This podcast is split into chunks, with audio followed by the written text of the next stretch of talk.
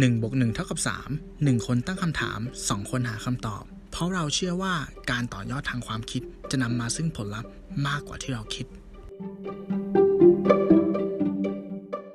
เกิดในครอบครัวระดับปานกลาง แต่ชีวิตมันดันอยู่ในกรุง เมื่อความรักได้บังเกิด มันก็เลยต้องช้ำทุกอย่าง1บวก1เท่ากับ 3 EP ที่ 66 The Rich Man Toy ของเล่นคนรวย สวัสดีครับ คุณอยู่กับผมหนึ่งอภิชาติ สวัสดีครับ ตู้สิวัตรครับ ครับ สวัสดีครับคุณตู้ครับ สวัสดีครับ ครับ สวัสดีคุณผู้ฟังแทนคุณตู้ด้วยนะครับ ครับผม วันนี้ผมขอแย่งซีนสักหน่อย ครับผม อะ มาอยู่ที่ EP นี้อย่างไรก็ตามก็ต้องขอขอบคุณสำหรับอินโทรของ EP นี้ด้วยนะครับ เป็น เพลงกระเป๋าแบรนด์แฟนยิ้ม จากวง The Rich Man Toy ซึ่งเป็นวงที่ผมกับคุณตู้เนี่ย เรียกได้ว่าเป็นไอดอลของพวกเราพักหนึ่งเลยเนาะอ่า ในช่วงยุคมปลายใช่ไหมยุคแบบปีใช่สองพันปะประมาณนั้นไหมสองพัน2000กว่าใช่อืมใช่ครับประมาณนั้น ทั้งแบบทั้งเรื่องของเพลง มีช่วงหนึ่งก็คือรู้รู้สึกว่า เรื่องของการแต่งตัวก็เป็นแรงบันดาลใจ เรื่องของทรงผม ก็มีช่วงหนึ่งที่อ่าหาม้เป็นหแรม้งบันดาลใจวัตเตอร์เออเออโอ้เออโหใช่แล้วก็ตัดกันแบบ อือหือแต่ช่วงนั้นเซ็ตผมไม่ค่อยเป็นด้วยไง มันก็ง่ายเนาะอืมใช่ เออหวีลงมาเลยอะไรอย่างเงี้ยครับ อะโอเคครับเรามาเข้าประเด็นกันดีกว่านะในพีตรงครับนี้ผมแต่ EP เนี้ยเราตัวผมเองก็คือก่อนที่ตั้งหัวหัวข้อเนี่ย ผมอยากจะทำเพื่อความบันเทิงเนาะอืมอ่า เราจะไม่อยากให้แบบเหมือนเรื่องของ ของแบบมีแบบเกี่ยวกับดราม่าหรือว่าครับเรื่องของการแบ่งชั้นแบ่งอะไรก็ว่ากันไป เราจะไม่ไปพูดถึงตรงนั้น แต่เราอยากทำเพื่อความบันเทิงครับประเด็นแล้วจะมีบ้างเกร็ดความรู้อะไรเล็กอืมน้อย มาฝากกับคุณผู้ฟังทุกท่านละกันครับผมอ่านะครับผมอะผมถามคุณตู้ก่อนละกันว่า เมื่อพูดถึงของเล่นคนรวยเนี่ย คุณตู้คิดถึงอะไรบ้าง แวบแรกเลยอะมันนึกถึงอืมหนังสายลับเว้ยเพราะมันเป็นภาพอืมสะท้อนเลยนะว่าแบบอ้าวอ่าหนังสายลับคืออะไรอะผู้ชายใส่สูทหรู นาฬิกาครับราคาแพง รองเท้าขัดมันวิ้งใช่ไหมแล้วก็อ่ารถหรู เออ มันเป็นภาพสะท้อนที่แบบเราเห็นได้เลยว่า คนชั้นสูงหรือพวก elite เนี่ยเขาจะชอบอะไรกัน feel แบบประแบบมาณนี้เจมส์บอนด์ผู้ดีอังกฤษใช่ บุกไปบ้านตัวร้ายก็จะเจอกับพวกครับงานศิลปะเฟอร์นิเจอร์หรูหรือสัตว์เลี้ยงราคาแพง จริง มันสะท้อนให้เห็นแล้วว่าเอเอออเนาะคือแบบ เวลาคนมันมีเงินเยอะๆอะคือเงินอะมันก็เป็นสิ่งที่ไหล มันมันมันคล้ายๆกับน้ำเหมือนกันนะ คือมันต้องมีที่ไปอย่างเงี้ย แล้วคนที่มันรวยมากๆ จนไม่รู้จะเอาเงินไปทำอะไรอะมันก็จะไปลงกับของฟุ่มเฟือยตรงนี้นั่นแหละ อ่า จริง ๆ ก็คืออาจจะทำเพื่อการเขาเรียกนะ ภาพลักษณ์ภาพก็ลัได้กษณ์ใช่มเพื่อจะสื่อถึงอะไรก็ได้ บางคนอาจจะสื่อถึงอำนาจก็ได้ใช่ไหมใช่ใช่อย่างใช่ถ้ามองบ้านเราแล้วกันในอดีตเนี่ย ถ้าไปไปบ้านแบบบ้านคนมีอำนาจคนรวยแต่ก่อนเนี่ยบางทีเขาจะมีเรื่องของของสมมติบอกอ่างาช้างงี้ อืมถ้าบอกมองแบบไทยๆอะเนาะครับผก็มจะเป็นอะไรประมาณนั้น อะแต่ถ้าถ้าสมมติฝั่งผม ถ้าพูดถึงเรื่องของของเล่นคนรวยเนี่ยถ้าเอาเร็วๆตอนนี้ที่ผมคิดถึงนะมันก็จะมีอะนาฬิกา อ่า สินค้ากินแบรนด์กินเนมครับอะ ใช่ไหมอืมแล้วคุณตู้จะพูดอะไรไหมฮะใช่ใช่เอาจะถามว่านานาฬิกากี่เรือนอะไรแบบนี้แต่ไม่เอาดีกว่าอ๋ออย่าไม่เอาสิครับคุณตู้ครับโอเครับโทษครับโทษครับ ต่อเลยครับต่อเลยคครัรับบต่อไปก็ถ้าไอ้นี่ขึ้นมาหน่อยก็เครื่องบินเจ็ตอืมอืมนะอืมครับอืมอ่าใช่ไหมใช่ไอ้อย่างงานใช่ศิลปะ อย่างงานศิลปะอือฮึผมไปค้นหาข้อมูลมา แต่ผมเจอข้อมูลในเว็บของ Line Today เมื่อปี 2018 นะฮะ ครับผมอันดับหนึ่งภาพวาดที่แพงที่สุด ถูกประมูลไปด้วยราคามากกว่า 450 ล้านเหรียญสหรัฐ อืม นะฮะ เป็นภาพวาดที่ชื่อว่าซาวาตอมันดี ถ้าอ่านผิดต้องขออภัยของคุณลีโอนาร์โด ดาวินชีอืมอ่า เป็นภาพวาดที่เป็นรูปพระเยซูคริสต์ฮะ สวมเสื้อผ้าเรเนซองส์และประทานพรด้วยมือขวา ขณะที่ลูกบอลคริสตันอยู่ในมือซ้าย ซึ่งเป็นทรงกลมที่สื่อถึงผลึกแห่งสวรรค์ อ่า นี่เป็นภาพวาดที่แพงที่สุด นะฮะต่อไปอันหนึงที่เราอาจจะไม่ค่อยนึกถึงแต่จริงๆแล้ว ก็ค้นเจอได้เยอะเหมือนกันก็คือวายครับ อ่า เอเคออืมอืมคุณตู้เชื่อหรือไม่ว่านะครับในปี 2018 เหมือนกันข้อมูลเนี่ยวายที่แพงที่สุดในโลกเนี่ย ราคาประมาณเท่าไหร่เดาไม่ได้เลยเหรอเพราะมันจะเป็นราคาประมูลเนาะคือแบบเชมอะเดาแล้วกันเดาแล้วกัน สักสักสักเวอร์ๆนะหนึ่งร้อยล้านบาท บาทนะอืมไม่กล้าฉี่แล้วครับ อย่างนั้นครับสิบล้านสิบล้านสิบล้านอ๋อโอเคโอเคโอเคโอเคสิบล้านบาท แต่ว่า คือดื่มได้จริง อืมดื่มได้จริงนะ คือจริง ๆ แล้วอะมันเป็นมันเป็นไวน์เขาบอกว่าชื่อไฮซีดหนึ่งเก้าศูนย์เจ็ดครับอืมเป็นเป็นแชมเปญถูกกู้มาจากซากเรือ พระเจ้าซาร์นิโคลัสที่สองแห่งอาณาจักรรัสเซีย ที่ถูกยิงอืมจมลงกลางทะเลในช่วงสงครามโลกครั้งที่หนึ่งโอ้โห story แบบ สุดใช่อะใช่แค่ฟังก็แพเรางชอบแล้วอะเราชอบของพวกนี้คือมันจะต้องมี story ที่แบบฟังแล้วมันแบบเนาะมันเอมันอกู้เออมันขึ้นมาจากว้าวอะซากเรือเออใช่อืมอืมอืมนี่เกิดมาบ้านแล้วคนเสิร์ฟเผลอเดินทำหกนี่ซิดเลยนะสิบอ่าสิบทรินนะคครัรับบผม อ่าอืมต่อไปก็จะเป็นเรื่องของกล้องเรือยอชต์หรือว่ารถ อ่า รถรถแต่ว่าอันเนี้ยเนี่ยผมผมชอบอันหนึ่งมากก็คือว่า ผมก็เลยลองไปค้นต่อครับ สรุปว่าเรามันจะได้เจอว่าคนคนรวยโอเค ใช้รถแพง แต่คนที่รวยจัดๆในโลกอะเขาใช้รถอะไรกัน ผมก็เลยไปเจอเว้ยแล้วก็น่าสนใจมากอืมข้อมูลนะครับ เรารู้จักกันอยู่แล้วนะคุณเจฟเบซอส ครับผม อันนี้คือขึ้นชื่อว่ารวยที่สุดในโลกอยู่แล้วใช่ไหม ใช่ใช่เสริมไปเลยว่าเขาเป็นเจ้าของอ่าอเมซอนเนาะแล้วก็ใช่ทำธุรกิจบูออริจินใช่ไหมครับที่จะส่งคนใช่ที่ไปบนอวกาศในเชิงแบบเชิงท่องเที่ยวอืมใช่ครับอ่าเป็นข้ออืมอืมตามข้อมูลที่หามาเนี่ย เชื่อหรือไม่ว่า เขาขับรถยนต์ Honda Accord ปี 2013 ราคาประมาณ 6.6 แสนบาทอืมโอ้โหคือเราเราเขินเลยอะใช่ไหมเขินเขินเออเอคืออระดับเขานี่ขับจรวดได้แล้วนะเว้ย ใช่ใช่ขับรถได้แล้วอืมเอออะ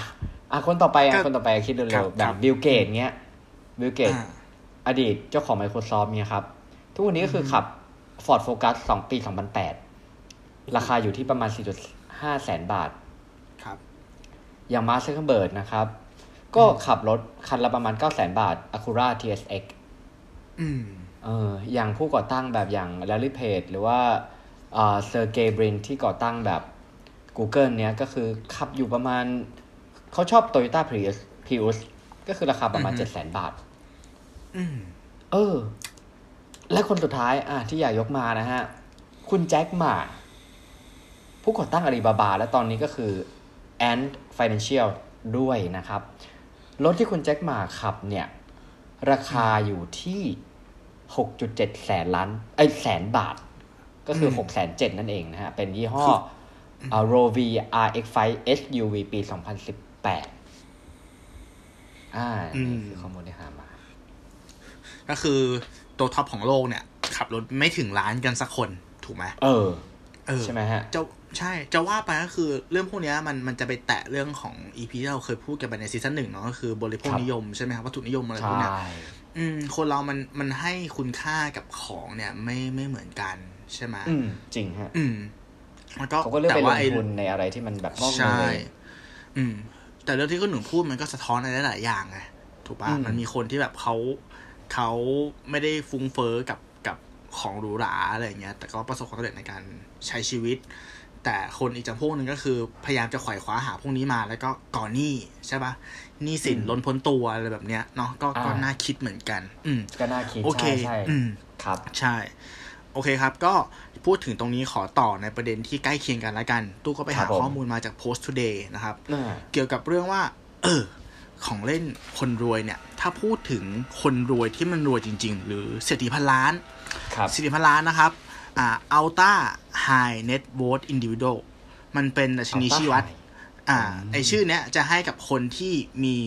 ทรัพย์สินหรือความมั่งคั่งเนี่ยมากกว่า 30 ล้านดอลอ่าเหรียญสหรัฐก็คือพันล้านบาทไทยนั่นแหละอืมว่าเขาเนี่ยให้ความสนใจกับพวกของหรูหราอะไรกันแน่ตรงไหนบ้าง อ่าครับ ข้อมูลที่น่าสนใจนะครับ เขาบอกว่าโดยเฉลี่ยแล้วนะอืมเศรษฐีพวกเนี้ยเขาจะใช้เงินประมาณ1ถึง4%ของสินทรัพย์รวมเท่านั้นในการซื้อของพวกนี้ หรือถ้าค่ากลางก็คือ2% ก็คือเขามีพันล้านใช่ไหมเขาใช้ประมาณ20ล้านนะครับ ในการซื้อของพวกนี้ ก็ไม่ไม่ได้เยอะนะ จะว่าไปแล้ถ้าวเทียบสัดส่วน ใช่ใช่ไหมถ้าถ้าเทียไม่บได้สัดเป็นส่วนตรงเงินอะนะสัดส่วนของเงินอืมเขาเนี่ย มันไม่เยอะ มันมันมันไม่เยอะมันไม่เยอะอืมเออที่จะมาลงกับของพวกนี้นะครับครับ เหตุผลที่เขาเอาเงินมาลงกับของพวกนี้เนี่ย มันครับอยู่ที่สามปัจจัยหลักอันแรกก็คือว่าหนึ่งก็คือเพื่อกระจายการลงทุน อะก็ก็ make sense ปกติแหละก็คือว่าถ้ามันมีเงินเยอะอะมันก็ต้องอืมกระจายการลงทุนไปในหลายๆแหล่งเนาะไมันจะเป็นอ่าอะธุรกิจหุ้นตราสารหนี้นู่นนี่นั่ครันบแล้วก็อาจจะมีของพวกนี้ด้วยเพราะของพวกเนี้ยจริงๆแล้วเก็บไปเนี่ยมูลค่ามันก็เพิ่ม ถ้าเราเล็งเห็นว่าอะไรมันจะบูมในอนาคตเห็นคุณค่าของมันใช่ไหมครับใช่นี่ข้อหนึ่งใช่อ่า ข้อสองเพราะว่ามันมันเป็นสินทรัพย์ที่จับต้องได้ อันนี้ก็ถูกเนาะเพราะว่าอ่าอะ อย่างการลงทุนในหุ้นหรือบริษัทอะไรอย่างเงี้ย มันเป็นครับสิ่งที่เป็นนามธรรม แล้วต้องบอครักบว่า มันบางทีมันมันจะอิงกับเศรษฐกิจค่อนข้างเยอะอย่างหุ้นเนี่ย ตั้งแต่มีคุณทรัมป์มาเนาะเราก็เห็นว่ามันมันขึ้นลงแบบเหมือนชีพจรเลยมากอะเลยเออครับใช่ การที่เจียดเงินส่วนหนึ่งมาซื้อในสิ่งที่มันเป็นนามธรรม มันครับจับต้องได้เนี่ย ก็เป็นสิ่งอืมที่อะค่อนข้างจะ make sense นะครับ จริงจริงแล้วจริก็งได้ใช้ด้วยได้ใช้ด้วย ได้ใช้ด้วยถูกต้องได้ใช้อ่าด้วย ได้อวดด้วยเนาะใช่อ่าครับส่วนข้อสามเขาบอกว่า ของพวกเนี้ย ถ้าเรารู้ลึกรู้จริงเนี่ยอืมันให้ผลตอบแทนดีมากอืมๆบางตัวเนี่ยนะอะอืมถ้าถ้าถ้าหุ้นถ้าเราพูดถึง extreme case อืมเอ่อสิบเปอร์เซ็นต่อปีก็ก็โหดมากแล้วนะถูกปะใช่ อ่า แต่พวกของเฉหรูหลี่ยราเนี่ยเฉลี่ยจะประมาณนั้นนะเฉลี่ยใช่ครับของหรูหราเนี่ย ค่าเฉลี่ยนะ อยู่ที่สองร้อยเปอร์เซ็นต์อืมเยอะอ่ามากนี่คือค่าเฉลี่ยแล้วแปลว่าบางอย่างถ้าเก่งดีๆอะอาจจะได้เป็นพันเปอร์เซ็นต์ด้วยซ้เพราะว่ามันเป็น ผมว่ามันเป็นของที่มันซื้อด้วยความรู้สึกอะพออ่าผมว่าของใช่ใช่ของบางอย่าง ถ้าราคาที่มันแบบ ราคาที่มันสูงไปแล้ว หมายถึงว่าอืมราคาซื้อขายเขาสูงอยู่แล้วเนี่ย คนที่มาอืมซื้อเนี่ยบางทีเงินที่เขามีมันอาจจะแบบ มันอาจจะเยอะมากๆจนแบบว่าเขาไม่ได้ซีเรียสที่จะจ่ายเงินจำนวนนี้ออกไป อย่างที่อย่างที่ตู้บอกเมื่อกี้คือว่าจริงแล้วมันอาจจะแค่สองเปอร์เซ็นของเงินเขาก็ได้ ใช่ไหมใช่ใช่ซึ่งเขาอาจจะไม่ได้ใช่สะทกสะท้านกับการการจ่ายออกไปนะฮะอันนี้อืมขอเสริมหน่อยก็คือ ผมก็มีเพื่อนที่ที่เขาก็เหมือนเขาทำเกี่ยวกับกล้องนะฮะอืมไม่ระบุยี่ห้อแล้วกัน แต่ว่าอ่าเหมือนเขามี passion ในเรื่องนี้มากๆ คือเขาชอบการถ่ายรูปเขาอะไรพวกนี้ แล้วอือฮึเขาเนี่ยพอได้ลงไปศึกษาลึกๆเนี่ย พอคุณมีความชำนาญนะฮะ คุณก็มักจะรู้ราคา ราคาซื้อขายในตลาดถูกต้องไหมอืมแล้วก็ใช่เขาก็ใช่ทำเหมือนหุ้นเลย ซื้อถูกอือฮึขายแพงอืมแต่คือคุณต้องรู้แหล่งว่า คุณต้องไปซื้อที่ไหน อ่า ก็เหมือนหุ้นน่ะอืมคุณรู้ว่าอืมคุณต้องซื้อแบบ อ่า คุณต้องซื้อช่วงช่วงเวลาไหนใช่ไหมฮะ และคุณต้องไปซื้อณเขาเรียกไงนะ แหล่งหรือว่ามีวิธีการตรวจสอบ ว่าเป็นอืมของแท้ของคุณภาพดี เพื่อ เพราะว่าของพวกนี้มันมันก็เหมือนหุ้นที่มันมี PE มันมีค่าอะไรต่างๆที่คุณต้องเอามาใช้ว่าหุ้นเนี้ยอยู่ในสภาพดี และราคาถูก พอถึงเวลาปุ๊บซื้อมาราคาถูก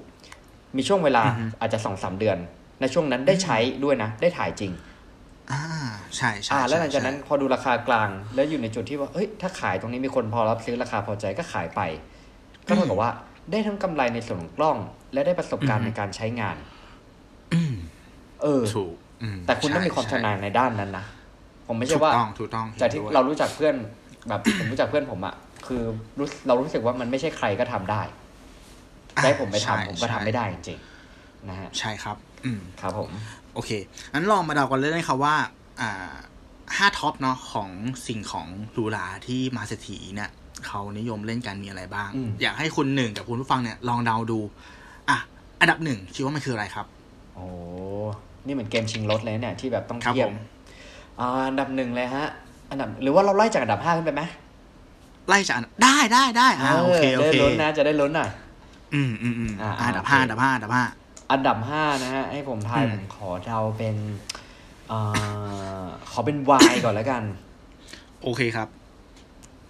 โอเคนี่คืออะไรแป๊บถูหกนึ่ง tick tock tick tock เป็นคำตอบที่ผิดครับ อันดับโอ้ห้าคือ อัญมณีและเครื่องประดับ อ้าวอ่าก็คือเครื่องเพชรอะไรสักพวกนี้ใช่ไหมฮะ ใช่ใช่ก็คืออันเนี้ยจุดเด่นก็คือว่าราคามันค่อนข้างจะ stable แต่อัตราผลตอบแทนอะคือมันก็จะคล้ายๆทอง คือมันจะไม่ได้ขึ้นแบบหวือหวา ครับ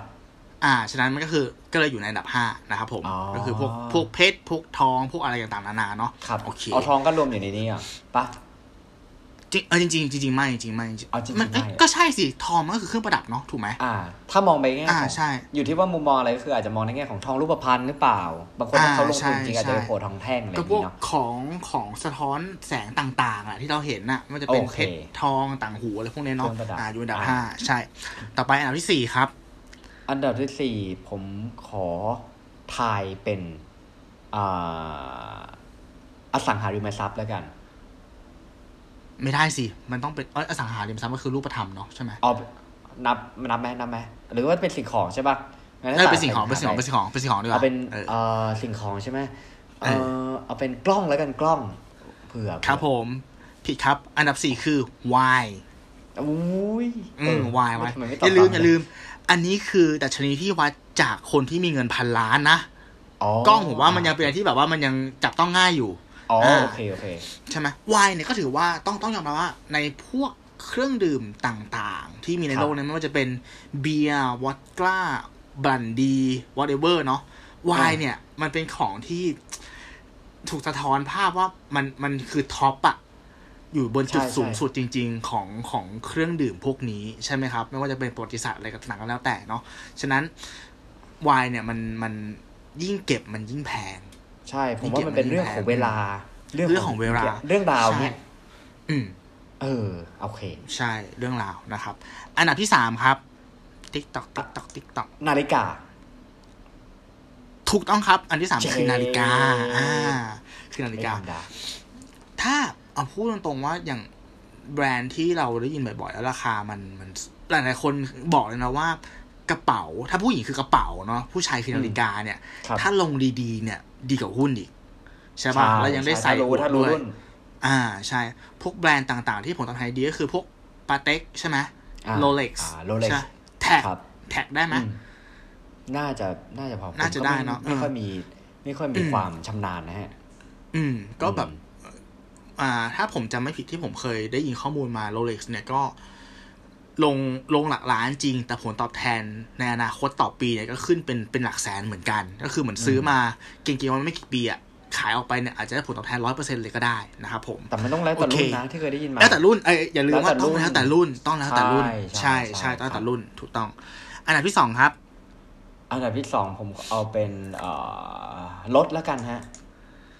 หุยทำไมเดาเก่งจังอะถูกต้องเอ้ยครับอันที่สองคือจ้ารถยนต์และจักรยานยนต์ ซึ่งแสดอันงว่าเนี้ผยมจะรวยขอใช่ไหมผมเดาถูกแหละขอย้ำนิดนึงว่าต้องเป็นรถเก่านะ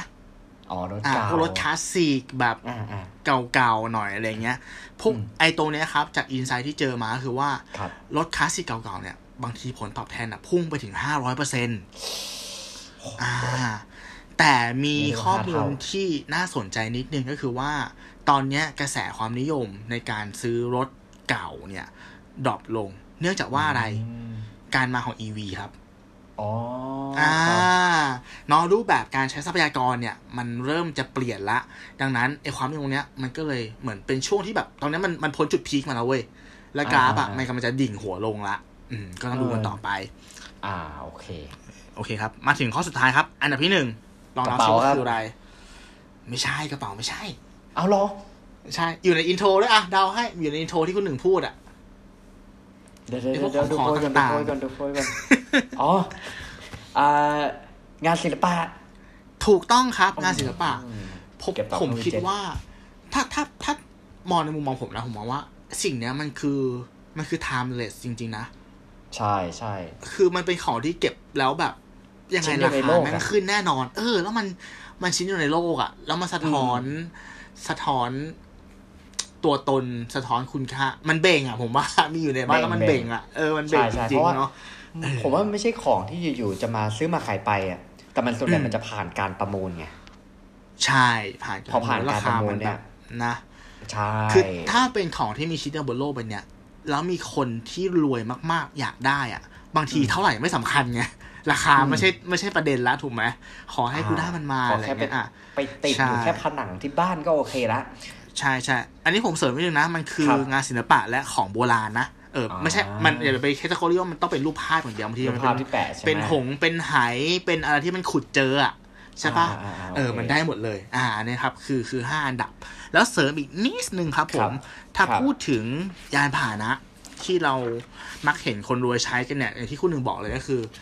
รถยนต์ราคาแพงเนาะอืมอ่า หลักแบบสิบล้านขึ้นไปอืมเครื่องบินเจ็ต แล้วก็ เรือยอชอืมอ่า ถ้าพูดถึงดัชนีเนี่ยรถยนต์เนี่ยถือว่าเป็นสิ่งฟุ่มเฟือยที่ได้รับความนิยมเนี่ยเท่าๆกันในทั่วทุกมุมโลกาของมหาเศรษฐีทั่วทุกมุมโลก แต่ว่าถ้าเกิดว่าเป็นเรือยอชเนี่ยครับ อ่าทางฝั่ง สักครู่นะครับ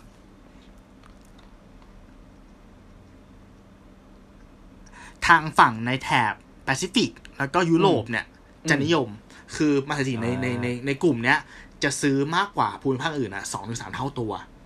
อาจจะด้วยอาจจะด้วยอ่าภูมิประเทศ ภูมิประเทศเนาะเอ่ออมบริบทต่างๆ คือมันอาจจะเหมาะใช่ไหมครับ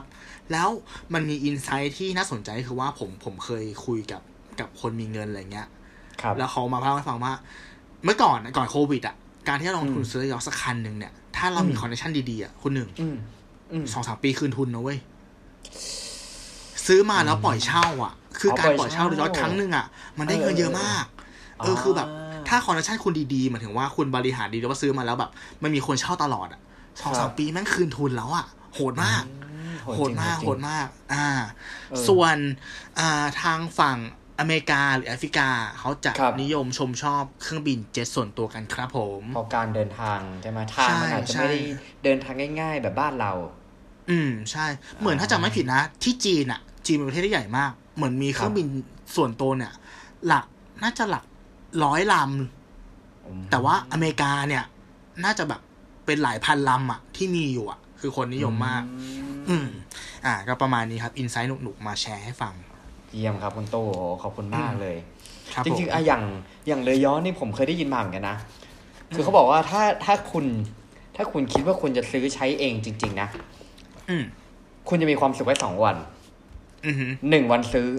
สองวันขายนะฮะอืมอืมระหว่างที่คุณถืออยู่ถ้าคุณไม่ได้ปล่อยเช่าเนี่ย เหนื่อย ผมบอกเลยว่าเหนื่อยเพราะว่าอะไร เหนื่อยใช่ไหมเขาบอกว่าหนึ่งคือค่า maintenance นะฮะอืมสองคือค่าเช่าที่จอดเนี่ย มันมีค่าอ่าเช่านะเนี่ยโหดโหดใช่ใช่เอใช่อมโหดแน่นอนนะฮะถ้าเกิดว่าคุณอะถ้าคุณไม่ได้ใช้เนี่ยคุณก็นะอืม แต่แต่ว่าไอเดียที่ปล่อยเช่านี่ผมก็เคยได้ยินนะเออมันก็เป็นไอเดียที่ที่ดีเหมือนกันนะฮะอืม โอเค อะ กลับมาที่ส่วนของผมแล้วกันนะฮะครับผมของผมเนี่ย ก็ถ้าพูดถึงเรื่องของสินค้า Luxury หรือว่าเรามองว่าเป็นของเล่นคนรวยนะครับ ก็เลยไปเจอข้อมูลมา แต่อันนี้ก็จะพูดถึงในเรื่องของกลยุทธ์นะฮะ มันเป็นเรื่องของ i n s i ซต์วงการ Luxury Brand นะฮะ ในยามที่ครับต้องปรับทิศทางใหม่ กลยุทธ์ใหม่อืมในสภาวะโลกที่ไม่เหมือนเดิมอีกต่อไป ไอ้คำว่าอือฮึไม่เหมือนเดิมนี่ก็คือ เป็นช่วงที่เรากำลัง ก้าวข้ามผ่านช่วงของโควิด -19 ข้อมูลเนี่ยมาจากเว็บไซต์ของ marketingups.com นะครับต้องขอบคุณมาณที่นี้ด้วยนะครับเขาบอกว่าเนี่ยเหตุการณ์ที่มันเกิดขึ้นนะฮะตอนเนี้ยมันคือมันส่งผลกระทบโดยตรงไปถึงกลุ่มสินค้าหรู หรือที่เรารู้จักกันว่า luxury brand นะฮะมันมีเคสที่เพิ่งจะไม่นานมานี้นะฮะเขาบอกว่ามันช็อกวงการมาก แล้วผมอ่านผมก็เฮ้ยมันมี กระบวนการวิธีกลยุทธ์แบบนี้ด้วยเหรอ คือ เอ่ยชื่อแบรนด์นะครับ คือชาแนลเพราะว่าในคอนอืม content เขาก็จะเอ่ยชาแนลเนี่ย ในช่วงที่สถานการณ์มันดูอย่างนี้นะครับชาแนลประกาศขึ้นราคาสินค้าทั่วโลก เออขโคองตรในลายของกระเป๋าบางรุ่นนะฮะอืมรวมไปถึงเครื่องหนังบางประเทศอืมโดยปรับราคาขึ้นอีกราวประมาณ 5-17%เพื่ออะไรเพื่อชดเชยราคาต้นทุนของสินค้าที่เพิ่มขึ้นอืมเนี่ยมาดูมาดูสวนทาง ผมผมจำได้เลยนะ ช่วงที่เขาประกาศอะครัวับนรุ่งขึ้นอะเหมือนคนนั่งไปต่อแถวแบบรอซื้ออะใช่ปะใช่รถเก่าที่มันใช่ราคายังไม่ขึ้นอะโหแบรนด์แม่งแข็งขนาดไหนมาทำแบบนี้ได้ใช่เออคือมันเสี่ยงมากนะครับ คือบอกก่อนหน้านี้จริง ๆ แล้วเนี่ย ก็มีบางแบรนด์ที่ประกาศขึ้นไปแล้วเช่นกันอาทิเช่น Louis Vuitton อืม นะฮะ Tiffany & Co. Tiffany & Co.นี่ก็เป็นแบรนด์เกี่ยวกับเครื่องประดับอ่ารายงานของ Korea Times ระบุว่าความเคลื่อนไหวนะฮะในกรุงโซลเนี่ยความเคลื่อนไหวของสินค้าแบรนด์หรูเนี่ยโดยเฉพาะชาแนลเนี่ยอย่างที่ตู้บอกเลย คือมันสร้างความโกลาหลได้แบบได้มากอะ่ะเพราะว่าทันทีที่กระแสมันเริ่มมีกลิ่นออกมาว่า บางรุ่นเนี่ย ราคาจะขึ้นเนี่ยอืมลูกค้าเนะครับ ก็มาต่อคิว เข้าแถวซื้อ ก่อนที่ราคามันจะจะพุ่งไปอีกนะ เพราะว่าตอนนี้มันขึ้นเท่านี้ อีกอาทิตย์สองอาทิตย์มันอาจจะขึ้นไปอีกก็ได้นะฮะสำหรับกลุ่มที่เก่งกำไรและมีเงินในมือเนี่ย ก็อาจจะจะเอาไปแต่ว่า คือเขาบอกว่ามาบางสาขาเนี่ยมาต่อคิวกันตั้งแต่ตีห้าเลยนะ จนรัฐบาลต้องแบบระงับการเปิดร้านอะ เพราะว่าอืมอืมไม่งั้นเดี๋ยวมันจะเพิ่มอากาศโอกาสสุ่มเสี่ยงไงในขณะที่เรากำลังเว้นระยะห่างเนี้ยอ่าเออใช่ใช่แต่อย่างไรก็ตามฮะเขามองว่า ไอ้ปรากฏการณ์การปรับราคาขึ้นเนี่ยอืมมันน่ากังวลกว่าที่คิดนะ คุณมันสะท้อแดนเนียลหลายๆอย่างเนาะใช่อ่าคุณ Daniel Langer นะฮะ เป็นผู้เชี่ยวชาญด้านตลาดสินค้าหรู และเจ้าของบทความวิเคราะห์ในแคมเปญพูดว่าแบรนด์สินค้าหรูที่อยู่ในในในตลาดมานานกว่า 30 ปีเนี่ยอืมซีอหลาย ๆ แบรนด์เนี่ยยอมรับว่าไม่สามารถพยุงธุรกิจให้รอดพ้นทั้งปี หากไม่มีการเปลี่ยนแปลงกลยุทธ์ใด ๆ เลยนะครับ อย่างไรก็ตามเนี่ยความกังวลใจของแบรนด์เหล่านี้เนี่ยมันสะท้อนออกมาในรูปแบบไหน มันรูปแบบแบบมาตรการการกำหนดราคาขายใหม่เว้ยซึ่งมันเป็นปรากฏการณ์ที่แบบไม่เคยเกิดขึ้นมาก่อน คือผู้บริโภคเนี่ยก็ต่างรู้ดีว่าจริง ๆ เนี่ยการปรับเพิ่มราคาเนี่ยเราก็รู้อยู่แล้วว่าแบรนด์เหล่านั้นเนี่ยเอ่อเพื่อให้พวกเขาเนี่ยสามารถชดเชยรายได้ที่มันมันสูญเสียไปเนาะเพราะว่าอืมคือที่ผมว่าต้นทุนนี้มันสูงขึ้นได้ผมเดาก็คือเหมือนกับว่า พอมันเกิดโควิดเนี่ย คือการโลจิสติกหรืออะไรพวกเนี้ย และบางอย่างมันอาจจะเป็นงานแฮนด์คราฟจริง ๆ ใช่ไหมอืฮะมมันอาจจะมีมีข้อจำกัดในการขนส่งอือหือมากขึ้นทำให้เหล่านั้นเนี่ยมันเป็นที่มาของต้นทุนที่มันเกิดขึ้นโดยที่เราไม่เคยคาดคิดมาก่อนนะฮะอืมแต่อย่างก็ตามเนี่ยคือคือความเสี่ยงที่มันจะเกิดขึ้นเนี่ย คือถ้าคุณคิดว่าแบรนด์คุณแข็งจริง คุณปรับราคาขึ้นจริงอะผู้บริโภคอาจจะยินดีที่จะซื้อเนี่ย แต่ถ้าเมื่อไหร่ครับ เมื่อไหร่ถ้าผู้บริโภครู้สึกถึงความ ไม่ยุติธรรมที่มันเกิดขึ้น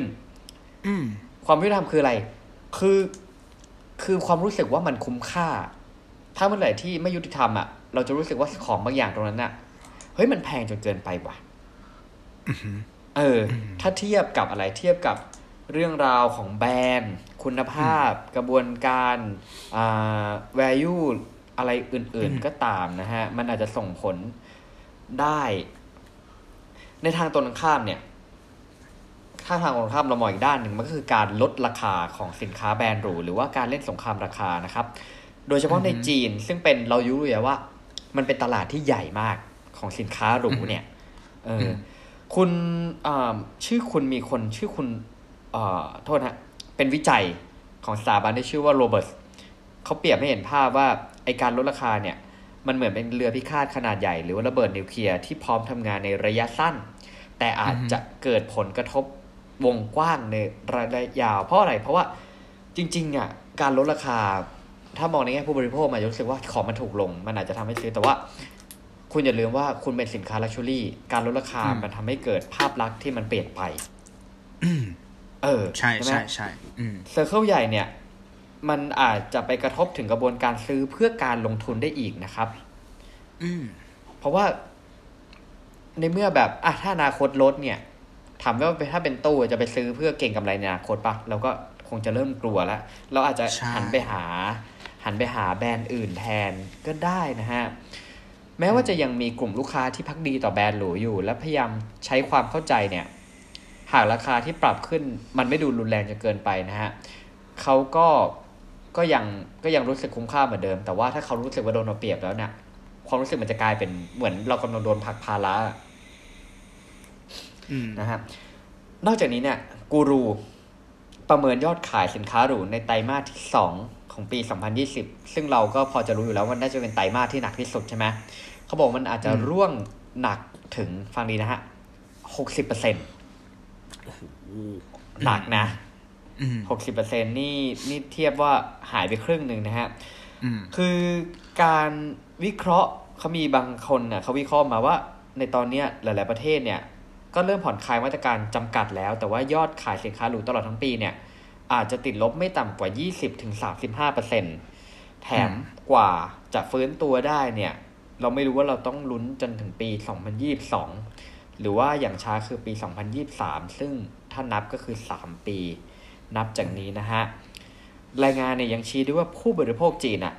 จริงๆเนี่ยยังถูกคาดหมายว่าจะเป็นกำลังสำคัญที่จะช่วยพลิกฟื้น ธุรกิจ Luxury Brand อยู่ เพราะว่าตอนนี้เนี่ยจีนเนี่ยก็เรียกได้ว่าจัดการเกี่ยวเรื่องของโควิดได้เร็วกว่ายุโรปหรือว่าประเทศสหรัฐนะฮะ แต่อย่างไรก็ตามนะฮะระยะเวลาในการฟื้นธุรกิจเนี่ยมันก็รวมไปถึงความสามารถในการพลิกวิกฤตให้เป็นโอกาสได้อีกครั้ง ยังมีหลาย ๆ ปัจจัยเป็นองค์ประกอบอืมถ้าเราพูดถึงก็คือระดับความเชื่อถือ เชื่อมั่นของผู้บริโภค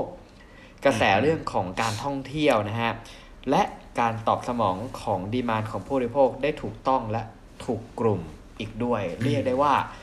ของเล่นคนรวยไม่ง่ายนะฮะตอนนี้ เป็นอะไรที่ที่เราก็ไม่เขาคงไม่ได้คิดแหละว่ามันจะมีอะไรบันนี้เพราะราคามันขึ้นมาตลอด อืม ใช่ใช่ไหมใช่ใช่นี่นะฮะก็ต้องติดตามกันต่อไปว่าจะเป็นยังไงนะครับ ครับผม โอเคครับเมื่อกี้คุณหนึ่ง แตะในเรื่องของกระเป๋าเนาะซึ่งเป็นสินค้าแฟชั่นใช่ไหมครับใช่ผมครับก็จะมาแชร์ในมุมของผมเหมือนกันที่ว่าอะคุณผู้ฟังอาจจะเคยทราบว่าก่อนก่อนหน้าเนี้ยผมเคยทำธุรกิจในแวดวงแฟชั่นมาก็คือขายรองเท้านะครับผม อันนี้ก็คือจะเอาประสบการณ์ที่ตัวเองผ่านพบมาเนี่ยมาแชร์ให้ฟังครับผมครับจะพูดถึงแบรนด์ดัง สองแบรนด์ที่ทุกคนรู้จักกันดี นั่นก็คือ Adidas กับอื Nike มอือ่ามโอเค Adidas ครับผมจะพูดถึงรองเท้ารุ่นหนึ่งที่ครับเชื่อว่าทุกคนคงจะรู้จักกันดี นั่นก็คือ Adidas Yeezy Boost เออเออมีช่วงหนึ่งดังอ่ามากดังมากนะครับ ที่มาที่มาก่อน ไอรองเท้ารุ่นเนี้ยมันเป็นโปรเจกต์ที่ Adidas เนี่ยทำร่วมกับแรปเปอร์ผิวดำคนหนึ่ง ที่เป็นอืมที่รู้จักโด่งดังกันมากคือคุณคานเยเวสนะครับอ๋อเขาอ่าครับก็คือเป็นหนุ่มแรปเปอร์ที่เป็นสามีของคุณคิมคาเดเชียนใช่ไหมเหมือนเป็นเซเลบที่แบบดังในอินสตาแกรมอยู่แล้วเงี้ยสองคนนี้คือดังเข้าไปอีกนะครับ คุณคานเยเวสเนี่ยครับก็อ่ามาร่วมออกแบบรองเท้า โดยใช้เทคโนโลยีล่าสุดนะตอนนั้นเลยนะ เป็นเทคโนโลยีใหม่เขาเรียกว่าเป็นพื้นบูสต์พื้นบูสต์เนี่ย มันคือพื้นที่ทำจากเม็ดโฟม เม็ดโฟมอืมแบบขาวๆอะ อย่างนั้นเลยอะอืมเอามาทำเป็นพื้น ซึ่งพอทำออกมาแล้วเนี่ยครับ มันให้ประสบการณ์ การใส่ที่แบบแปลกใหม่มากๆ คือเมื่อก่อนรองเท้ามันจะเป็นพื้นแบบลับเบอร์โซเนาะเป็นพื้นยาง มันก็จะแข็งๆอะนึกออกว่าเวลาหนักเวลาเราหนักใส่ด้วยนะอ่าใช่แล้วน่ะ อันนี้คือเบาเว้ยแล้วแบบตอนลองคือแบบ โหบินให้ได้ความเลยรู้ปะสึกนะณตอนลองคือเหมือนจะบินได้จริง ๆ มันนุ่มอ่าสบายมาก อันเนี้ยผมว่าเป็นการตลาดอย่างหนึ่ง นะครับนี่ขนาดยังไม่ได้ยังไม่ได้ฟังราคาเลยรู้สึกว่าแค่เรื่องราวก็น่าใส่แล้วอะใช่เออแล้วอะอันนี้คือพื้นของมันเนาะความรู้สึกมันครับว้าวมาก คือใส่แล้วเดินสบายมากนะครับ อีกอย่างหนึงคือเรื่องของการออกแบบอืมตอนผมผมรู้สึกว่ามันเป็นการออกแบบที่ชาญฉลาดมากๆ วัสดุด้านบนเนี่ยที่เป็นตัวรองเท้าเนี่ยครับผมเขาครับใช้นวัตกรรมที่เรียกว่าไฟนิตคือเป็นผ้าถัก มันทำให้อ่าโอเคโอเคน้ำหนักรวมของรองเท้าเนี่ยเบาเข้าไปอีก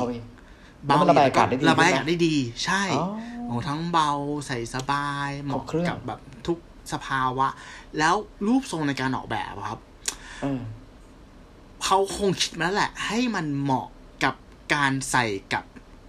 กางเกงทุกรูปแบบเลย คุณหนึ่งเคยเคยเคยเจอไหมรองเท้าเคยบางรุ่นอย่างเงี้ยเฮ้ยมันต้องใส่กับกางเกงยีนว่ะ ใส่กับขาสั้นอ่าไม่สวยอ่าหรือว่าจะใส่กับใส่ขาขาเดฟจำไม่สวย ใช่ขากระบอกแต่ยีซี่บูทเนี่ย มันเป็นรองเท้าที่ใส่กับอะไรก็สวยเว้ยเออแล้วจริงเป็นเป็นคนตัวเตี้ยตัวสูงขาทรงไหน ใส่มาแล้วแม่งสวยหมดเลย แม่งเท่หมดเลย เนี่ยมันมันผ่านการคิดมาแบบ ไม่รู้กี่สเต็ปอะอ่าอ่า มันเป็นของใหม่ของว้าวที่อยู่บนเท้าใครแล้วก็ดูดีใช่คำนี้แล้วกันเท่ากับว่าออกแบบโดยศิลปินฮิปฮอปแต่ว่าจริงๆ กลุ่มคนที่เอาไปใส่เนี่ยอืมคุณจะเป็นแนวไหนก็ได้ว่างั้นเถอะ ใช่แนวไหนก็ได้ครับขอแค่คุณตังค์ถึงนะครับ ราคาเปิดของรองเท้ารุ่นนี้นะครับ อยู่ที่ประมาณ 270 กว่า USD ถ้าแปลงเป็นเงินไทยนะครับ ณ ตอนนั้นเนี่ยจะประมาณ 8,000 บาทก็คืออยู่ใน8,000 บาทไทย อยู่ในเลทที่ที่เรียกได้ว่าก็ยังก็ยังพอจับต้องได้ แต่ก็ถือว่าราคาสูง ราคาสูงอยู่นะ ใช่อ่าเพราะรองเท้าสูงอยู่ทั่วไปสูงอยู่เนี่ยพันกว่าบาทก็ซื้อได้แล้วถูกปะสามพันนี่ก็ได้รุ่นดีๆแล้วนะ จะว่าไปแล้วใช่อันนี้ใช่แปดพันบาท แต่แต่แต่ว่าแต่ว่า เนี่ยมันคือการตลาดที่มันเล่นกับความต้องการของคนไอ้นะยีซี่บูถ้าผมจำไม่ผิดนะ เข้าไทยรุ่นแรกเลยเนี่ย น่าจะเข้ามาหลักสิบคู่ หลักสิบคู่คู่สิบคู่นี่มีกี่ไซส์วะเนี่ยรวมแล้ว แบบอ๋อรวมแล้วอะอะโททอาจจะประมาณร้อยหนึ่งอ๋อร้อยหนึ่งอะเข้าไทยร้อยหนึ่งแต่แล้วก็ดีกระจายไปมากดิตามร้านต่างๆ อ่าเออกระจายให้กับร้านร้านอาดิดาสเองกี่คู่ แล้วก็ร้านที่เป็นตัวแทนจำหน่ายดังๆอย่างเช่นคานิวอลใช่ไหมครับอ่ากี่ครัคู่บมันเลยทำให้เราไม่สามารถเดินไปซื้อได้ มันเลยเป็นที่มาของระบบลาเฟลลาเฟลคืออะไร คุณอะต้องไปต่อคิวหน้าร้านเว้ยอ่าเพื่อที่จะเอาบัตรประชาชนไปลงทะเบียน แล้วเอาชื่อคุณใส่ไปในหีบแล้วจับอืมยิ่งแล้วยิ่งทำให้รู้สึกใช่ว่าได้ยากไปอีก ใช่แล้วคุณไม่สามารถลงทะเบียนในไซส์ที่คุณใส่ไม่ได้ด้วยนะเดี๋ยวเดี๋ยวเดี๋ยวเดี๋ยวหมายถึงว่าถ้าถ้าถ้าคุณเป็นคนใส่รองเท้าเบอร์เก้าอ๋อคุณก็ต้องลงทะเบียนเฉพาะไซส์ที่คุณใส่ได้ คือห้ามห้ามลงทะเบียนทำเพื่อลงทุนใช่เพราะว่าใช่เพราะว่าไม่งั้นมันก็จะอาจจะเกิดการจ้างคนไปต่อคิว เพื่อใช่เพื่อเพิ่มถูกต้องความน่าจะเป็นอืมในการได้รางวัล ใช่ครับอะโอเคการเกิดขึ้นการเข้ามาของรองเท้าเนี่ยสร้างปรากฏการณ์โอ้โห กับประเทศไทยก็คือมันเมื่อก่อนนั้นเนี้ยมันไม่มีการที่แบบเราจะไปต่อคิวเพื่อซื้อของเว้ยในแวดวงรองเท้า sneaker อะคือเราต้องเออรองเท้าเออใช่ปะเออคือเราต้องเป็นนี่คือคนแบบรองเท้าต้องง้อเราดิทำไมเราต้องไปใช่ใช่หรอนี่คือเหมือน iPhone เลย iPhone เปิดตัวเลยคือแบบอ่าทีสี่ห้าไปไปต่อคิวกัน เพื่ออ่าราฟเฟิลแล้วอ่าเพื่อได้มันมา รุ่นครับต่อๆไปสีต่อๆไปเนี่ย มันก็เนี่ยก็เป็นแบบเนี้ยคือมาแบบน้อยๆอะมาแบบอั้นๆอะ แล้วคุณก็ต้องไปต่อคิวกัน ปรากฏการณ์นี้ครับทำให้ รองเท้า Adidas Yeezy Boost เนี่ย รุ่นแรกที่ออกมานะ ราคาถีบตัวจาก8,000บาทเนี่ยอืมไปแตะถึง4หรือ50,000บาทต่อคู่ เช็ดเด้เรียกได้ว่า กลายเป็นของเล่นคนรวเท่ายห้าเท่า เออห้าเท่า เออรองเท้าคู่เดียว เอาว่าฝนห้าตเท่ากผมก็ ผมก็ถอดมาเดินอะถอดเดินเท้าอืมเปล่าอะใช่ปะออเนี่ยแหละ แล้วมันก็เลยทำให้พฤติกรรมแบบเนี้ย การต่อคิวเพื่อซื้อของอืมการพยายามจะใช้วรยุทธ์หรือที่เขาเรียกว่าแบ็กดอร์หมายถึงว่าแบบไปไปแบบเอาของออกมาหลังร้านอะอ่าคุยกับเจ้าของเนี่ยเกิดขึ้นในประเทศไทยเว้ยเออ มันก็ลามไปถึงรองเท้ายี่ห้ออื่นๆแบรนด์อื่นที่แบบว่า พอกระแสเนี้ยมา Limited คนมันก็เริ่มเก่งแล้วว่าเฮ้ยต่อไปเนี่ยคู่ไหนรุ่นไหนแม่งมาน้อยวะอ๋อแม่งเข้าไปแบ็กดอร์กันแม่งก็ไปต่อคิวกันอ๋อ ปรากฏการณ์มันเกิดจากเอาเท้าตัวนี้เลย ชื่อว่า Adidas Yeezy โอ Boost เคโอเคอืมผมเพิ่งรู้ที่มาเนี่ย ใช่อันนี้คือ case study ของตัว Adidas เอออะซึ่งอืมซึ่งมองในแง่นี้คือจริงแล้วเขาถ้าอาดิดาสเขาจะมันเป็นกลยุทธ์เนาะคือที่เขาจะอืมเลือกแบบผลิตแบบแมสก็ได้ขายปกติวางในเชลฟ์อะไรอย่างเงี้ย ใช่ เอออันนี้แต่เขาเรียกว่าไม่จะทำให้มันอันเออแบบก่อนเออก่อนออกก่อนที่จะวางขายอะมันจะมีเว็บไซต์ให้เช็คเลยคนหนึ่งว่า รุ่นเนี้ย เข้าที่ประเทศไหนบ้างอืมประเทศละกี่คู่เหมือนเราจะไปอืมเช็คได้ก่อนเลยแล้วก็ราคา มันจะถูกปั่นนะตอนนั้นเลยนึกภาพออกใช่ไหมปั่นเหมือนหุ้นเลย เออยังไม่ทันจะเห็นปั่ขมืองยังไม่ทันจะใส่เลย ใช่ใช่ใช่เออโอเค อันนี้ก็คือจบไปกับ case study ของ part อาดิดาสเนาะมาถึงคู่แข่งตลอดการอย่างไน Nike กี้นะครับ อ่า อันเนี้ยอาดิดาสผมพูดถึงรองเท้ารุ่นล่าสุดที่เพิ่งออกมาไม่กี่ปีใช่ไหมครับแล้วสร้างปรากฏการณ์ครับแต่ไนกี้เนี่ย ผมจะพูดถึงรองเท้าที่มันเกิดขึ้นมาหลายสิบปีละ เป็นตัวให้ผมเดาเลยว่าโทรเลยอะไรนะอะพูดมา ลองเดามา Air Max รุ่นอะไรจอแดนเปล่าอ่า อ่า ให้ถูกแล้วกัน ชื่อของมันก็คือ Air Jordan หนึ่งอ๋อแอร์จอแดนอ่าอ่า Air Jordan หนึ่งเป็นรองเท้าอันนี้ไอเดียก่อนว่าทำไมถึงถ่าย เพราะว่าอะช่วงนั้นน่ะมีช่วงที่ที่หนังสเปซแจมมั้งอืมผมอืมพูดเลยดูไว้เยอะเลยคือช่วงนั้นมันดังแบบดังมาก อืมจำได้ว่าดังแบบ หนังก็ดังเกมแม่งก็สนุกอืมที่เป็นแบบบักบันนี่แบบกลุ่มแบบอ่าอะไรวะกลุ่มบักบันนี่อะเล่นกับอืมอืมอืมตอนนั้นก็คือชื่ออะไรนะ คุณไอ้ Michael Jordan เอใช่อถูกต้องนั่นแหละอืมน่าจะอ่าโอเค ต่อเลยครับ ครับผม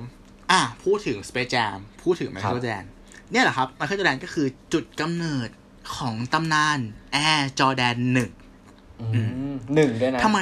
อ่า ใช่จะเป็นเฉพาะรุ่นหนึ่งเท่านั้นนะทำไมครัรบองเท้ารุ่นนี้มันถึงเป็นที่นิยมเออและราคามันแพงเหลือเกินนะครับผมนั่นฮะเรื่องอย่างนี้ครับ Air Jordan 1เนี่ย มันเป็นรองเท้าที่ออกแบบมาเพื่อเล่นบาส ย้อนกลับไปเมื่อแบบปีแบบ60 70อะไรเงี้ย ถ้าจำไม่ผิดนะ อ่า เป็นรองเท้าบาสนั่นแหละอืมรุ่น prototype เลยรุ่นหนึ่งเลยของไนกี้ครับและสีที่ออกมาตอนแรกเนี่ย มันคือสี bred bred ก็คืออืมสีแบบ black กับ red อะมารวมกันเป็น bred มันคือสีแดงดำอืมอืมอืมอ่า แล้วก็ตอนนั้นอะคุณไมเคิลจอแดนอะเป็นสปอนเซอร์ให้กับไนกี้ก็คือใส่รองเท้าคู่เนี้ย ลงไปเล่นบาสเกตบอลอ๋อ เล่นจริงด้วย เล่นจริงก็คือเหมือนใส่แบบอ่าโปรโมทรองเท้าอะอ่านั่นแหละโอเคลงไปเล่นโอเคเงี้ย แต่แต่แต่ปัญหาคือว่า ณตอนนั้นนะครับ NBA อะเขามองว่ารองเท้าบาสเนี่ย ควรจะเป็นสีพื้น คือสีขาว การใส่รองเท้าบาสที่มันสีฉูดฉาดไปเนี่ย ถือว่าผิดกฎครับ อ่า ก็เลยมีการติดต่อพี่ไนกี้ว่า เออ ให้เปลี่ยนสีของรองเท้านะอืมให้เป็นสีพื้น ซึ่งไนกี้ไม่ทำครับอืมไนกี้ไม่ไม่ททำผลก็คือว่า NBA ปรับไนกี้ทุกแมตชที่ไมเคิลจอแดนใส่รองเท้า คู่นี้ลงไปเล่น โอ้และแต่สิ่งมัที่นไนยิ่กี้งทำให้ทำเป็นกระแสปะใช่สิ่งที่ไนกี้ทำคืออะไร จ่ายค่าปรับ เอาเหรอเอาปรับก็ปรับไปดีกูจ่าย เออ เนี่ยเออแบบ เอ้ยเนี่ยคือแบบ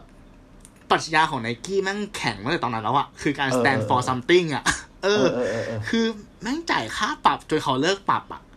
โอ้โหแล้วก็ทำให้รองเท้าคู่เนี่ยแม่งแบบมีสตอรี่แบบเป็นตำนานเลยเว้ย ผมว่าคุ้มนะ คุ้ม คุ้ม เป็นค่าปรับที่คุ้มแหละใช่อืมก็เลยเป็นที่มาของ Air Jordan 1ณตอนนี้นะครับ จะมีสีท็อปทีอยู่3สี อันดับหนึ่งก็คือ Red ดำแดงอืมอันดับ2 Royal Blue ดครับำน้ำเงิน และอันดับ3อ่าชิคาโกจะเป็นสีดำขาวส้มสามรุ่นเนี้ยจะเป็นคือ Air Jordan หนึ่งเนี่ย ถ้าเป็นสีอื่นอะราคาก็จะไม่แพงนึกภาพออกไหมอืมราคาขายมันคือ4,600บาทไทย แต่ถ้าเป็นอืมสามสีเนี้ยออกมาเนี่ย ราคาจะเด้งแบบเด้งไปสูงมากอืมๆอืม ซึ่งการตลาดของไนกี้มันฉลาดตรงนี้คุณหนึ่ง รองเท้า Air Jordan หนึ่งรุ่นเบรดเนี่ยครับสีดำแดงเนี่ยจะครับออกซ้ำหรือคำใช้คำว่ารีสต็อกอะทุกๆสามหรือสี่ปีอืมดังนั้นราคามันก็น่าจะไม่สูงปะเพราะมันก็จะมีเรื่อยๆสามถึงสี่ปีถูกไหมอ่า อ่า ใช่ไหม แต่ความฉลาดของเขาคืออะไรปะทุกๆสามสิบปีอะ มันจะมี minor change เว้ยโอ้นี่มัน มันจะ มันจะมีการปรับ ปรับไอ้คือจะออกนี่หน่อย ใช่ ออกรุ่นใหม่ก็ไม่ออก เออ เหมือนมัมันนมันปรับเหมือนแค่เหมือนเล็กรถอะน้อยอะ เอเอออเออ เออ แล้วมันเลยทำให้คนที่แม่งเล่นอะ แม่งรู้ต้อไว้งว่าเก็บทุกรุ่นเนี่ยต้องเก็บทุกรุ่น แล้วยิ่งอ่ารุ่นปีลึกอะ ราคาแม่งยิ่งเด้งไปแบบ เด้งไปแบบโหแพงมากๆนึกภาพออกใช่ปะอืมแล้วคืออย่างนี้รองเท้าอะอืมคือชื่อว่ารองเท้าอะ อายุการอ่าใช้งานของมันอะคนหนึ่ง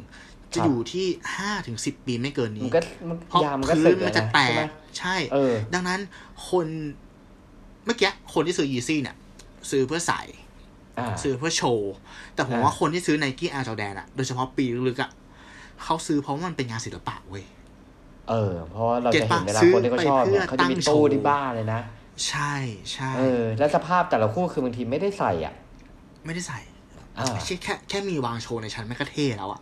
เออใช่ป่ะจริงจริงเนี่ยมันก็จริงคือสิ่งที่แบบเออสอนเราจากการที่เราอยู่ในแวดวงมันทำให้เราเห็นว่า คือ ไอการมีอยู่ของสองรุ่นเนี้ยมันเป็นที่ครัมาบของวลีเด็ดเลยนะว่า ใส่แล้วบินได้เหรอ มันจะเป็นเออคำพูดที่เขาจะมาแขวะกันอะนึกภาพออกป่ะแบบอะใส่แล้วบินได้เหรอทำไมมึงถึงแบบจ่ายเงินเฮ้ยแต่มันแพงสามจริสี่งนะห้าหมื่ใช่นไหมเออเออ เพื่อกับการซื้อ แต่คือผมมองว่าของพวกเนี้ยไม่ว่าจะเป็นรองเท้าหรือ whatever ที่เราพูดถึงมาทั้งหมดอะอืมคนเขาจ่ายเงินไปอะเขาไม่ได้จ่ายให้กับรองเท้าเว้ยเขาจ่ายให้กับโอกาสในการเข้าถึงมัน ถูกปะเออเออเออเออ มันคือก็มันคือคุณค่า คือเวลาเออคมันนคือคุณมันแล้วค่าแต่มุมมองคนอะพอผมว่าใช่พอมันถึงจุดที่ที่มันมองข้ามเรื่องของราคาไป มันจะเป็นถูกต้องเรื่องของของบางทีมันเป็นการเติมเต็มบางอย่าง ใช่ถูกต้องใช่ไหมเออใช่ แล้วถ้าเรามองให้ลึกจริง ๆอะคนหนึ่ง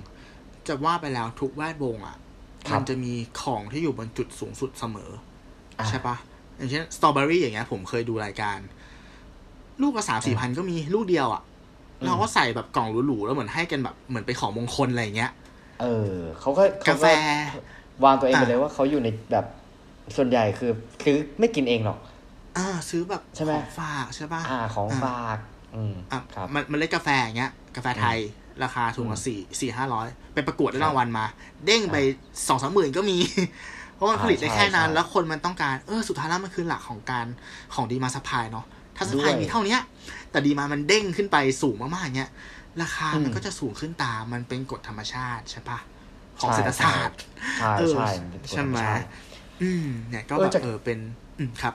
จากที่คือจากที่ฟังมาผมรู้สึกสังเกตได้อย่างหนึ่งคือว่าเออของที่มันในเนี่ย คือมันมีเรื่องราวทั้งนั้นเลยเว้ยใช่มันมีเรื่องราวเออโอเคเราอาจจะบอกว่าท็อปปิ้งนี้มันเป็นเรื่องของของเล่นคนรวยใช่ไหมอืมแต่ว่าหลายๆอย่างเนี่ย ถ้าถ้าได้ลงไปลึกในสินค้าของเขาจริง ๆอะด้วยราคาที่เขาขายเนี่ยอืมมันมีอะไรที่นอกเหนือจากตัวสินค้า เออ ผมว่าใช่มันมีเรื่องของไทม์ไลน์เรื่องของเรื่องราวที่กว่ากว่าจะเกิดสิ่งของชิ้นนี้มาเงี้ยอืมอืมอืมอืมพวกนั้นมันคือ มันคือแบบ มันเป็นเรื่องของความรู้สึกเลยอะเหมือนวายอย่างใช่เงี้ยกู้มาจากเรืออย่างเงี้ยอืมนะครับเออใช่ใช่ผมก็เลยมองว่ามันบางอย่าง พอมันซื้อ แล้วราคามันขึ้นเนี่ยอืมเราก็มองว่ามันเป็นสินทรัพย์ใช่ไหมอืมเออ ผมก็เลยเอาข้อมูลมาฝากกัน ครับผมนิดนึงนะฮะ ก็แบบสบายๆ EP นี้สบายๆนะครับ เออ พอเราพูดถึงของเล่นคนรวยเนี่ย ผมเชื่อเหลือเกินว่าเวลา เวลาเราฟังคำนี้นะฮะสิ่งหนึ่งที่เหมือนภาพจำของเราเนี่ย มันจะมาก่อนเลยคือมันจะดูเป็นด้านแบบ ด้านแบบเวอร์อะอืม เออใช่ไหมมันจะแบบอืมอืมซื้อแบบว่า โดยที่แบบเหตุผลมาทีหลังอะหน้าตามาก่อน อืม เออใช่ไหมแต่ว่าถ้ามองอย่างอะอย่างเมื่อกี้ถ้าเราพูดถึงเรื่องรถที่ผมพูดไปเงี้ยที่ว่าแต่ละคนเศรษฐีแต่ละคนนะขับรถราคาแบบบ้านๆเลยนะ ธรรมดาเลยนะอืมแต่เขาอาจจะไปลงทุนอะไรอย่างอื่นเงี้ยซึ่งจริงอือฮึๆไอ้คำว่าของเล่นคนรวยน่ะ บางอย่างเนี่ย มันยิ่งซื้อมันอาจจะยิ่งทำให้เขารวยก็เป็นได้ นะฮะผมเลยเอาคอนเทนต์นี้มาฝากกันจากเว็บไซต์ของอนันดานะฮะอืมบางอย่างเนี่ยของเล่นคนรวยเนี่ยเออเรามองว่าเป็นสินทรัพย์ และสินทรัพย์เนี่ยเขาบอกว่าทำไมสินทรัพย์เนี่ยมันถึงทำให้รวยอืมเพราะว่าอะไรเพราะว่าจริง ๆ แล้วอะถ้ามองใช้คำเนี่ย มันก็เหมือนกับคำว่า passive income แหละอืมเอออืมอืมอืมอืมตัวเราแรงเราความคิดสร้างสรรค์เราเนี่ย มันก็มีเท่าเดิม หรือมันอาจจะมีแต่บางครั้งมันอาจจะมีแต่ถดถอยด้วยใช่ไหมเพราะเราไปยุ่งยากขึ้นถูกไหมแต่ว่าบางทีถ้าเราสามารถที่จะแบ่งบางส่วนไปทำเป็นสินทรัพย์เนี้ยเออ มันก็อาจจะทำให้เราได้รับเงินโดยที่แบบเราไม่ต้องเอาแรงไปลงอะอืมเออ ถ้าวิเคราะห์ตามหลักเหตุผลนะฮะข้อแรกเนี่ยเขาบอกว่าสินทรัพย์เนี่ย บางอย่างมันสามารถที่ชนะเงินเฟ้อได้ อืม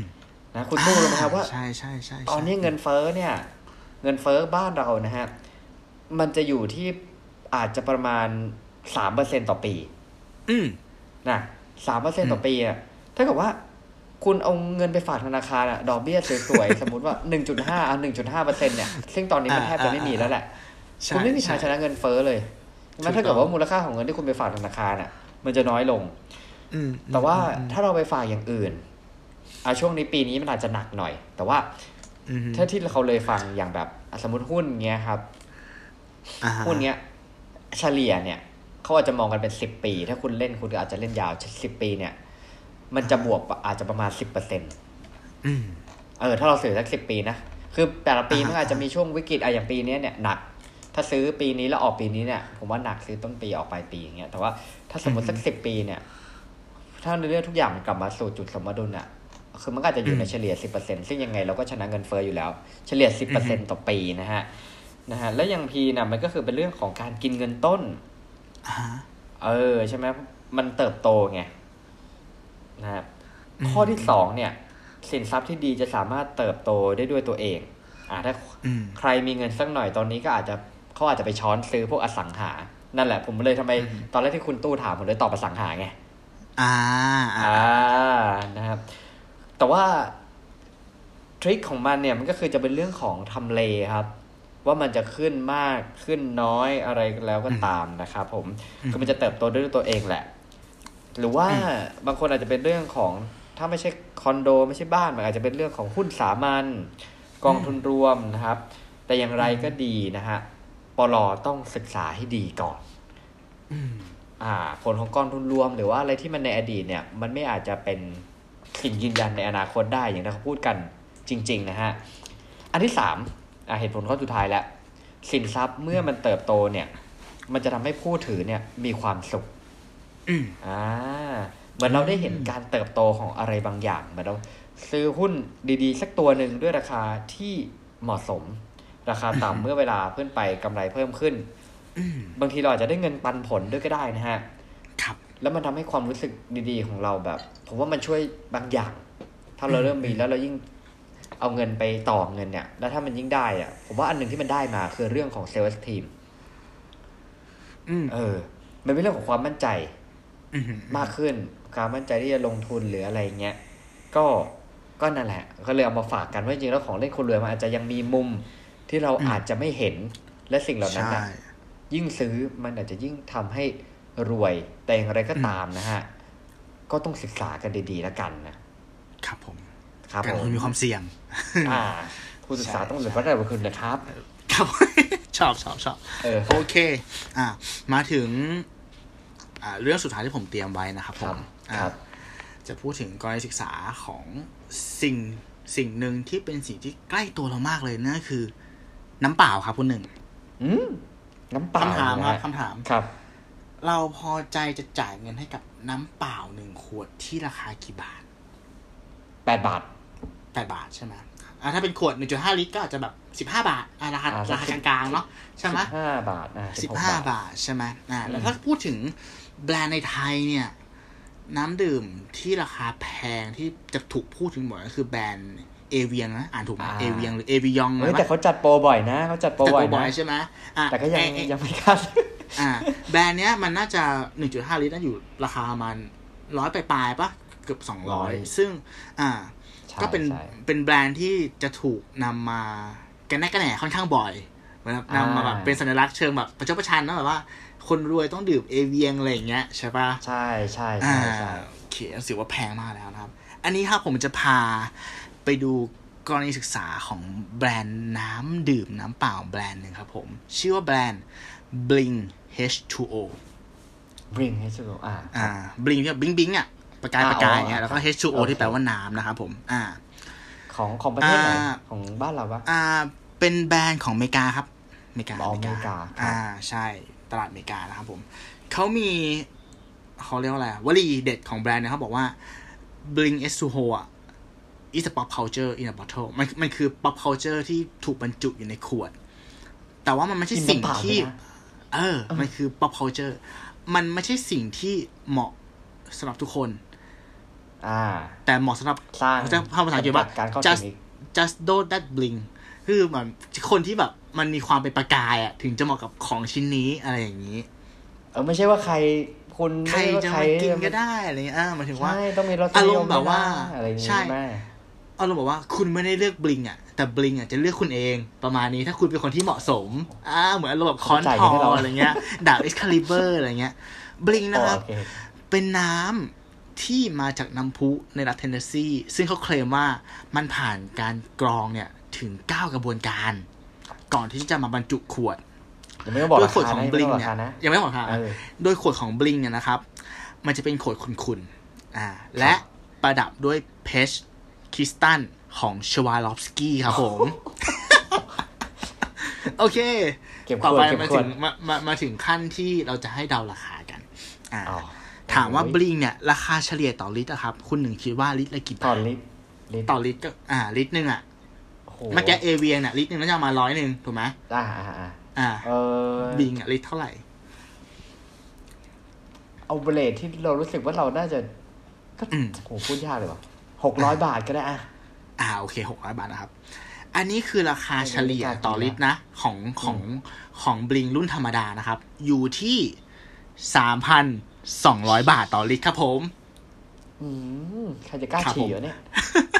อันนี้คือรุ่นธรรมดานะ เพราะว่าเขาจะมีการออกรุ่น limited ที่ขวดมันจะแบบหรูหราอลังการเนี่ย ชื่อว่ารุ่นแต่น้ำเหมือนเดิมไหม The The น้ำเหมือนเดิม The Ten Thousand ซึ่งราคาอยู่ที่ประมาณแปดหมื่นสามพันบาทต่อขวดอ่าโอเค คืออย่างนี้ คืออย่างนี้ วิธีการทำตาของ Bing H2O เนี่ยน่าสนใจมากเลยคุณหนึ่ง เขาใช้วิธียังไงรู้ป่ะเขาแจกครับน้ำบลิงเนี่ย ให้กับพวกเซเลบเว้ย เอาไปลงไอจีอืมอ๋อซึ่งน้ำพวกเนี้ยไอ้น้ำขวดบลิงเนี่ย แม่งจะไปโผล่อยู่ในปาร์ตี้ของแรปเปอร์ ผิวดำของจัสตินบีเบอร์ของใครก็ต่างๆก็แล้วแต่ มันทำให้เหมือนกับว่า เอ้ย ฉันเป็น ฉันเป็น elite อะนึกภาพออกปะอ่าๆฉันเป็นคนมีเงินอะอ่าแล้วฉันไปปาร์ตี้อย่างเงี้ย ฉันจะดื่มอ่าน้ำยังไงให้มันดูเท่วะ น้ำเปล่าอืมเออ ดื่มน้ำเปล่ายังไงให้มันดูเท่วะ ให้มันดูมีระดับวะ นั่นแหละครับอืมบลิงคือคำตอบ แล้วกลายว่า โอ้โห แม่งดังมากในหมู่เซเลบดังเลยว่าและและเอาเหรอใช่แล้วอีกมุมหนึ่งคือว่า การเอาแบบขวดอะคนหนึ่งครับมันมันมันเหมือนแบบว่า คุณเทน้ำมาดื่มอะน้ำอาจจะธรรมดาแหละ แต่ขวดเนี่ยอืมมันตั้งโชว์ได้ไง get ปะอืมคือขวดเขาสวยมาก เป็นขวดขุ่นแล้วประดับด้วยคริสตัลอะไรเงี้ยแล้วยิ่งรุ่น limited เนี่ยแบบเหมือนรองเท้าเลย เหมือนอะไรเลยคือแบบโอ้โหรุ่นนี้แม่งราคาแพง ใครจะคิดว่าเออว่าจริงๆน้ำเปล่าอะใช่ เออเนาะมันจะมันเออจะมาถึงจุดนี้ซื้อได้อืมก็คือครั้งแรกแล้วก็ที่เหลือก็มามากรอกน้ำกรองได้ป่าวะความรู้สึกใช่มันจะใช่ได้วะเนี่ยคือคือคือคำตอบของของของของเราที่ว่า จริง ๆแล้วเราเราไม่ได้ขายสิ่งที่มันอยู่ข้างในหรอก เราเล่นกับความรู้สึกของคนซื้อมากกว่าเอถูกอปะใช่ไหมเออ แล้วเนี่ยเขาเออใครจะไปรู้ว่าเนี่ย น้ำเปล่าอะขวดละแปดหมื่นอะ มันก็ขายได้อะ เออโอ้โหเออทำให้ผมคิดถึงเคสอันหนึ่งที่กระดาษชำระสีแดง อืมอืมอืมเคยได้ยินไหมไม่เคยเออเคยเห็นแต่สีชมไม่พูได้แบรอะนด์ในร้านข้าวต้มอืมแบรนด์ของเอาไม่ใช่ไม่ใช่สีชมพูเช็ดแล้วครัไม่บรู้เช็ดคละรับศาสตร์ขึ้นหรือเปล่าไม่แต่ไออันเนี้ยคือมันเป็นแบรนด์กระดาษทิชชู่คือผมไม่แน่ใจถ้าไม่ผิดน่าจะของอเมริกาเหมือนกันอืมเขาสามารถที่จะทำให้มันกลายเป็น pop culture ได้เหมือนกัน ด้วยการที่ว่าทำเป็นสีแดง แล้วก็น่าจะไปอยู่ในบ้านแบบ ใช้ให้เซเลบอะเป็นกระดาษชำระอืมแล้วก็แบบว่าเซเลบก็โพสต์แบบเนี่ย เป็นกระดาษชำระแบบแบรนด์เดียวที่ฉันจะใช้อะไรเงี้ยครับแล้วมันก็ดังมากเลย แล้วก็แพงด้วย เชื่อนั่ง business model เดียวกันเลยนี่หว่ากับบลิงเนี่ยใช่เหมือนกันเลยเออบริษัทได้ด้วยกันปะวะเออเหมือนกันกันแล้ววะคือผมว่าบางอย่างอะยอมรับว่ามันหาเหตุผลไม่ได้จริงๆเว้ย อืมอืมอืมอืมเออ ใช่ใช่ใช่ใช่มันก็เลยเป็นของเล่นคนรวยใน EP นี้กันนะฮะ ครับผม โอเค คุณตู้มีอะไรจะฝากคุณผู้ฟังไหมครับผมสำหรับอ่าผมจะ EP นี้ ครับผม ผมจะฝากไว้สั้นๆแล้วกันว่า สุดท้ายเนี้ยสิ่งที่ผมอยากจะฝากไว้ก็คือว่า อย่าไปตัดสินคนอื่นเว้ย ครับ แค่นั้นเองใช่ปะใครจะไปรู้ ว่ากระเพาะปลาแม่งก็มีขายกันราคาสิบยี่สิบล้าน กระเพาะปลาครับ อ่าเออ ถ้าถ้า เพื่อนคุณเขาหมกมุ่นกับอะไรบางอย่าง แล้วอ่าสิ่งที่เขาซื้อมาในราคาแพงคุณไม่เข้าใจ คุณอย่าไปตัดสินเขาเว้ยเพราะว่าครับคุณอาจจะไม่ได้รู้ดีเหมือนเขาถูกปะก็จริงเออ นั่นแหละก็ประมาณนี้ครับอย่าตัดสินกันนะครับผมอ่าโอเคครับสวยงาม ก็ของผมถ้าอยากจะฝากนะฮะ ก็อยากจะฝากสั้นๆแล้วกันนะครับผม คิดจะดื่มน้ำดื่มบริงนะครับ แย่งซีนว่ะเนียนเนียนนะ ไม่ได้สปอนเซอร์เลยนะ โอเคครับ อะสำหรับอ่าอีพีอื่นๆ ของพวกเรานะฮะ สามารถติดตามรับฟังกันได้ทางทุกช่องทางที่คุณผู้ฟังฟังพอดแคสต์นะฮะ จะมี YouTube Apple Podcast Spotify Podbean Anchor นะครับ แล้วก็สามารถพูดคุยมีปฏิสัมพันธ์กันได้นะฮะ ที่เพจของเรา1บน1เท่ากับ3 Podcast แล้วก็ใน Blockdit้วยนะครับ มาคุยกันได้มาคอมเมนต์กันได้หรือว่า มี topic อะไรอยากให้ผมกับคุณตู้เนี่ย ลองยกมาคุยกันเนี่ย เสนอมาได้เลยฮะ ครับผมและสำหรับวันนี้เนี่ย ก็ขอบคุณที่ฟังมาถึงตรงนี้นะครับ ผมหนึ่งพิชาติ ผมตู้สิวัตรครัสบวัสดีขอบคคุณรัครับบ